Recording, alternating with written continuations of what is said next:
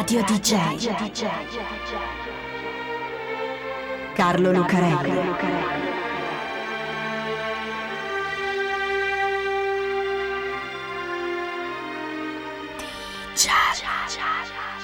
Carlo Lucarelli presenta Di Giallo, il radiodramma di Radio DJ. Salve a tutti, siete su Radio DJ, questo è Di Giallo e io sono Carlo Lucarelli qui assieme a Fabio B per raccontarvi un'altra strana e incredibile storia.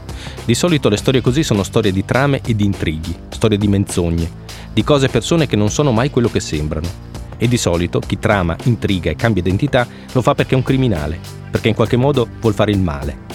E invece nella nostra storia chi trama, intriga e mente è il buono e lo fa per fare il bene perché questa è la strana e incredibile storia di un uomo che si chiama Giorgio Perlasca. Facciamo come se fosse un film, e in effetti questa è una storia che sullo schermo c'è finita alcune volte, e partiamo con una scena, una di quelle da film proprio. Siamo a Budapest, in Ungheria, nell'inverno del 1944. L'Ungheria è retta da poco da un governo filo-nazista ed è praticamente occupata dai tedeschi, che nonostante stiano già perdendo la guerra e l'armata rossa sovietica si stia avvicinando sempre di più, non rinunciano ad uno degli obiettivi del regime nazista, e cioè sterminare tutti gli ebrei nei campi di concentramento. Ce n'è un gruppo che i militi delle Croci Frecciate, la milizia ungherese filonazista, e gli uomini delle SS stanno spingendo lungo la banchina della stazione. Ad attenderli c'è un treno che va diritto ad Auschwitz-Birkenau, alla selezione per le camere a gas o a morire comunque, poco dopo, per tutto quello che succede nell'universo horror di Auschwitz. C'è una serie di fotografie che documenta quella deportazione. Auschwitz Album si chiama, scattata da fotografi delle SS e ritrovata da Lily Jacob, una ragazza sopravvissuta allo sterminio, dentro un armadio nella baracca delle SS che serviva da infermeria per i prigionieri, dopo la liberazione del campo. In quell'album c'è un convoglio degli ebrei ungheresi, 3500, quasi tutti morti, come i quasi 600.000 ebrei ungheresi sterminati dai nazisti. Ecco, è un convoglio come quello che sta per partire da Budapest, tanti uomini, donne e bambini, in fila, spinti dai soldati. Tra loro ci sono due ragazzi sui 12 anni, due gemelli, anche loro destinati ad Auschwitz, alla selezione o alla baracca del dottor Mengele, che faceva esperimenti appunto sui gemelli. All'improvviso però arriva un uomo, un signore alto, ben vestito, che afferra i gemelli, li strappa fuori dalla colonna e li infila dentro una macchina, una Buick, aiutato dal suo autista. Arrivano le SS naturalmente e anche i militi delle croci frecciate. Arriva un maggiore con una pistola in mano. Cercano di riprendersi i ragazzi, ma l'uomo si mette in mezzo, chiude la portiera, parla in tedesco con accento spagnolo e dice che quei ragazzi sono sotto la protezione della Spagna, perché sono cittadini spagnoli. La Spagna è un paese neutrale, amico dei tedeschi e quindi, anche se ebrei, non possono essere deportati. Arriva un colonnello, un tipo piccolino dal volto affilato, le labbra sottili. Che succede? Chi è quell'uomo che sta ostacolando la deportazione? L'uomo si presenta, è il signor Jorge ed è il console spagnolo. Il colonnello riflette. Va bene, non vuole provocare un incidente diplomatico. Si tenga pure i ragazzi, tanto, prima o poi, loro verranno a prenderseli lo stesso. Il console spagnolo monta in macchina e se ne va. E tira un sospiro di sollievo. Perché quel colonnello era Adolf Eichmann, l'organizzatore, quasi l'inventore dello sterminio degli ebrei, uno dei criminali di guerra più spietati e feroci ma soprattutto perché lui non è il console spagnolo, non è neanche spagnolo, è italiano e non si chiama Jorge, ma Giorgio, Giorgio Perlasca. Il signor Perlasca arriva in Ungheria poco prima del settembre del 1943 in piena guerra. È stato incaricato dall'esercito italiano di comprare carne nei paesi dell'est e lui quello fa, il commerciante di carni. Prima era stato un soldato, un volontario, negli anni 20 aveva aderito al fascismo ed era partito volontario per la guerra d'Etiopia e poi per la guerra civile spagnola, dove Mussolini si era schierato al franco dei nazionalisti di Francisco Franco. Poi al signor Perlasca era un po' passata la voglia di fare la guerra e anche un po' del suo entusiasmo per il regime. Mussolini si era alleato coi tedeschi, che al signor Perlasca non piacevano molto, e c'era stata questa brutta cosa delle leggi razziali, per cui anche in Italia, a chi non era di pura razza ariana, e quindi ebrei, ma anche eritrei e mulatti che venivano dalle colonie, erano proibite un sacco di cose, con una discriminazione criminale assurda. Una delle vittime, lo abbiamo già raccontato molte volte, sarà per esempio Arpad Weiss, super allenatore del Bologna e uno dei più grandi allenatori del mondo, costretto a lasciare l'incarico e l'Italia per le leggi razziali e poi finito anche lui a morire ad Auschwitz.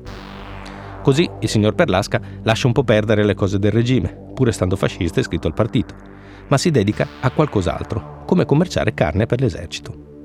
L'8 settembre del 43 il signor Perlasca è a Budapest a trattare quarti di manzo. Quel giorno però è un giorno particolare. Il governo Mussolini era caduto qualche mese prima e dopo una lunga attesa il nuovo governo, di un'Italia stremata dalla guerra e dai bombardamenti, chiede l'armistizio agli alleati e si stacca dai tedeschi, che intanto hanno occupato il nord del paese e ci hanno messo a capo di nuovo Mussolini con la sua Repubblica Sociale Italiana. Al signor Perlasca viene chiesto di aderire alla Repubblica Sociale, ma lui non vuole, e così viene rinchiuso in un castello assieme ad altre personalità italiane sospette. Poi gli viene la febbre, viene ricoverato in una specie di sanatorio e allora gli viene un'idea. Il signor Perlasca non si sente sicuro. Tedeschi e croci frecciate hanno cominciato ad ammazzare un sacco di gente, ebrei soprattutto ma non solo, ci sono i morti per le strade.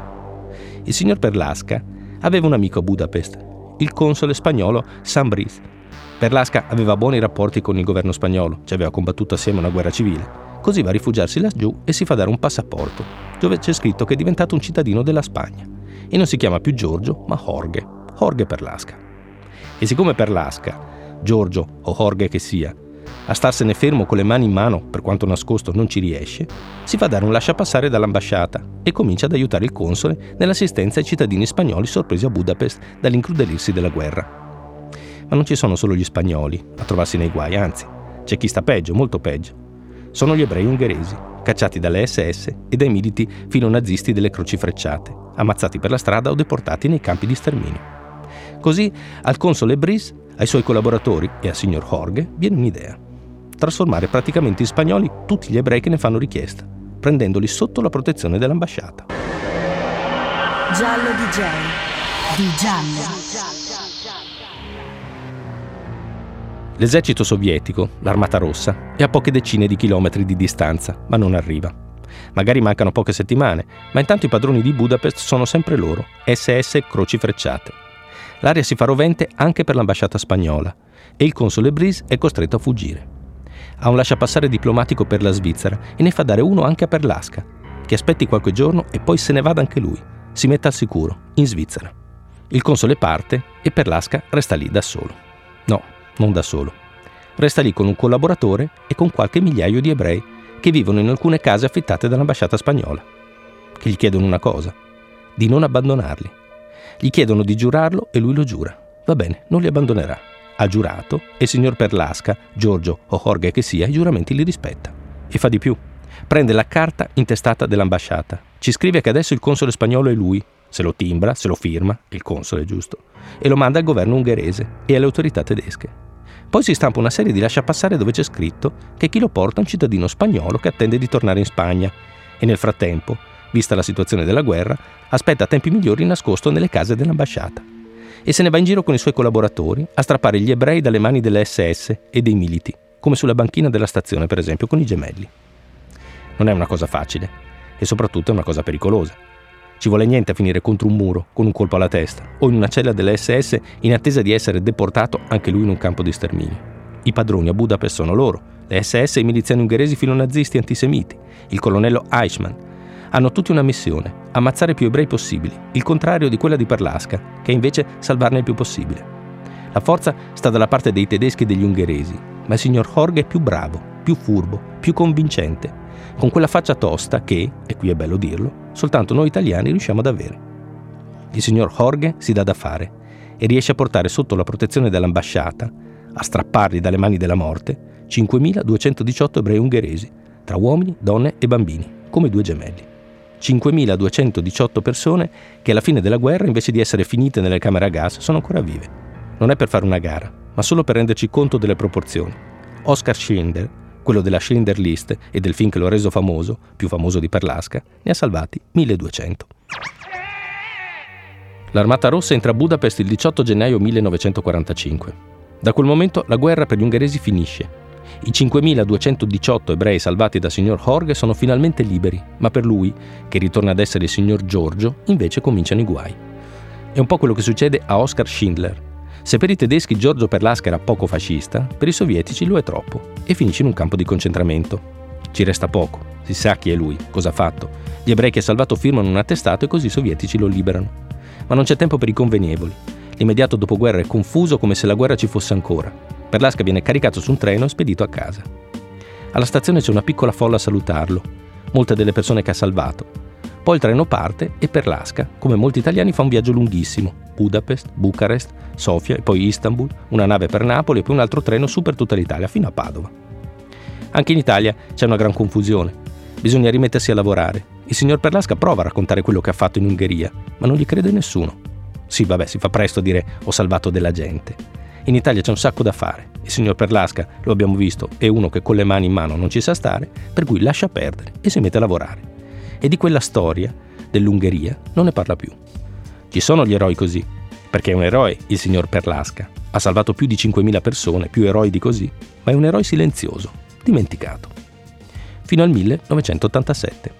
In Israele c'è un gruppo di signore che al tempo della guerra erano bambine e stavano in Ungheria, a Budapest. Quando si incontrano parlano sempre di quell'uomo, il signor Jorge, quello che faceva finta di essere il console spagnolo e che le ha salvate. Dove sarà finito? C'è ancora? Dove sta? Così fanno una ricerca e lo trovano. Sta in Italia, a Padova, è un pensionato. Ancora dritto, ancora con una testa di capelli a spazzola, anche se bianchi, ancora in buona salute, anche se morirà qualche anno dopo, nel 1992.